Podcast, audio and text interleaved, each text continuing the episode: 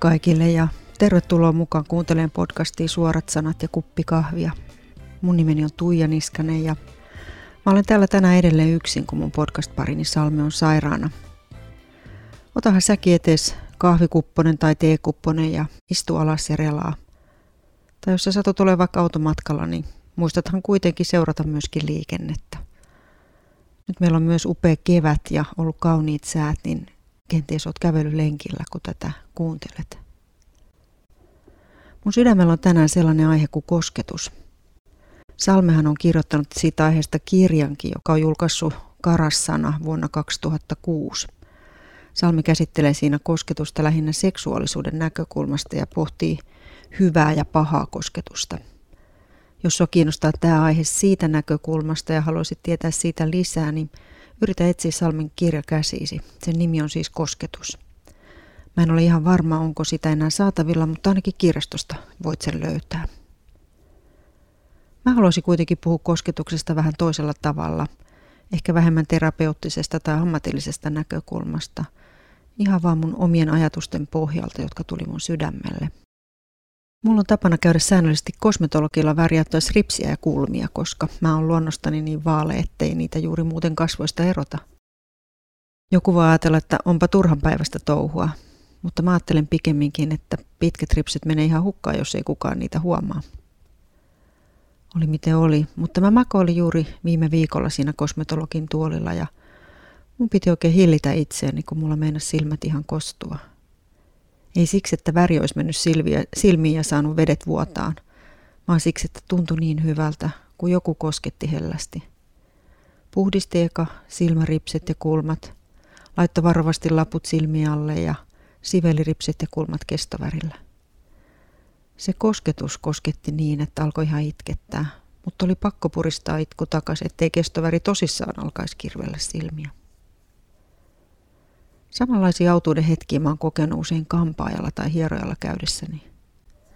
Monesti noina hetkinä on ajatellut, että voi kun aika ei vielä loppuisi. En haluaisi, että tämä loppuu ollenkaan.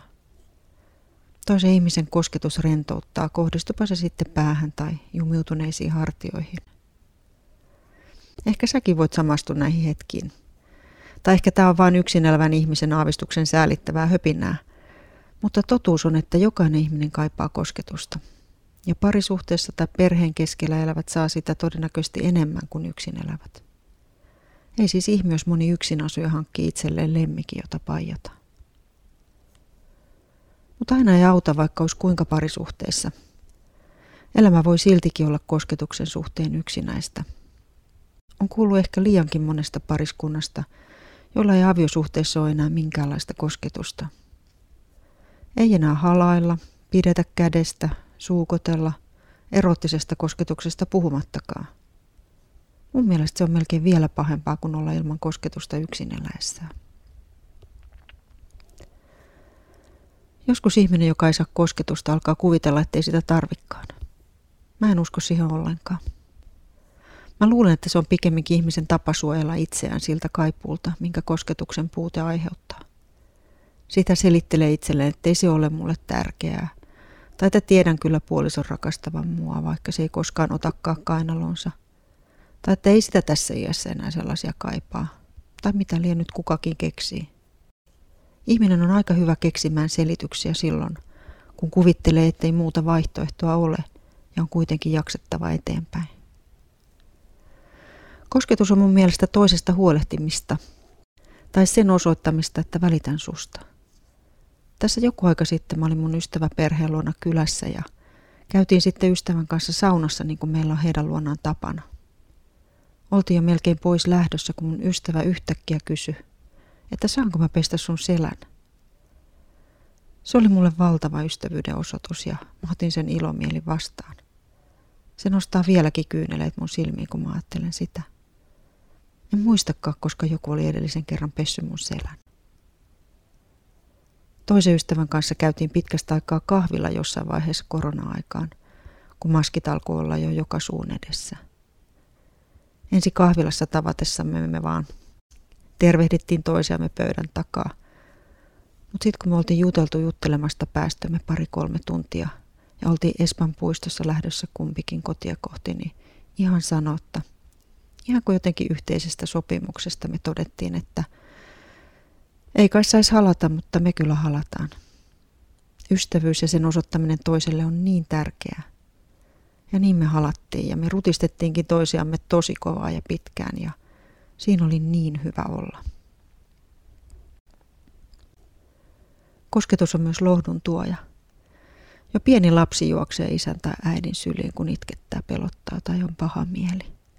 Mutta ihan samoin iso ihminen kaipaa lohdutusta ja syliä, kun on surua. Usein jo käden laskeminen toisen käden päälle tai olkapäälle lohduttaa. Se kertoo, että toinen haluaa sanoa jotain enemmän kuin hän pystyy tai osaa ilmaista sanoilla. Muutaman vuosi sitten mun omalla kotikadulla laahusti lumituiskussa vanha mies – Lunta oli silloin varmaan puolisääreen asti, mutta tällä miehellä ei ollut lakkia eikä käsineitä. Hänellä oli päällä vain kolitsihousut ja huppari ja jalassa kesäkengät. Mä olin lenkillä, mutta mun oli pakko jäädä seuraamaan, miten mies pärjää. Pian tämä mies istahtikin lumiselle penkille kadun varteen. Mä kävelin tämän miehen luo ja sanoin hänelle, että sä oot kovin vähissä vaatteissa näin kylmällä ja tarjosin, että mä hakisin lapaset ja päähineen mun kotoa. Mut mies nousi ja jatkoi hitaasti matkaansa. Hän kertoi olevansa menossa baariin, mutta oli kyllä vielä ihan selvin päin. Miehen meno näytti niin lohduttomalta, että mä soitin hätäkeskukseen. Sieltä he pyys vaan seuraamaan ja ellei mies sitten pääsisi sisätiloihin, niin mä voisin soittaa uudelleen. Tällä välin mies oli istahtanut lepäämään pussipysäkille – Mä kävelin siihen ja pysähdyin hänen kohdalle ja kumarruin häntä kohti ja kysyin, voisinko mä soittaa apua. Ei tarvi, mies sanoi. Sitten mä koskin hänen sinertävää kämmen selkää ja mä sanoin, että mä oon huolissani susta. Mies käänsi kylmänlaihat kasvot mua kohti. Naurahti ja sen silmätkin vähän hymyili.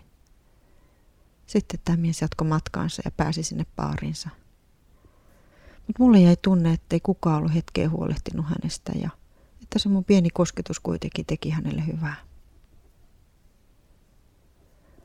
Mutta kosketus ei ole vain fyysistä kosketusta. Usein puhutaankin, että jokin kosketti meidän sydäntä. Se voi olla laulu tai kirja tai jonkun ihmisen lausumat sanat tai joku ystävällinen teko. Tai se voi olla vaikka se, että Rauman lukko voittaa jääkiekko Suomen mestaruuden. Viime viikonloppuna nimittäin Facebookissa näkyi muutama postaus, josta saattoi päätellä, että jotakin se voitto oli koskettanut jo syvältä. Joskus pelkkä katse riittää, kun näkee toisen ihmisen silmistä, että hän ymmärtää ja välittää. Mutta ihminen ei tiedä, mitä on todellinen kosketus ennen kuin hän kokee, että Jumala koskettaa pyhähenkensä kautta.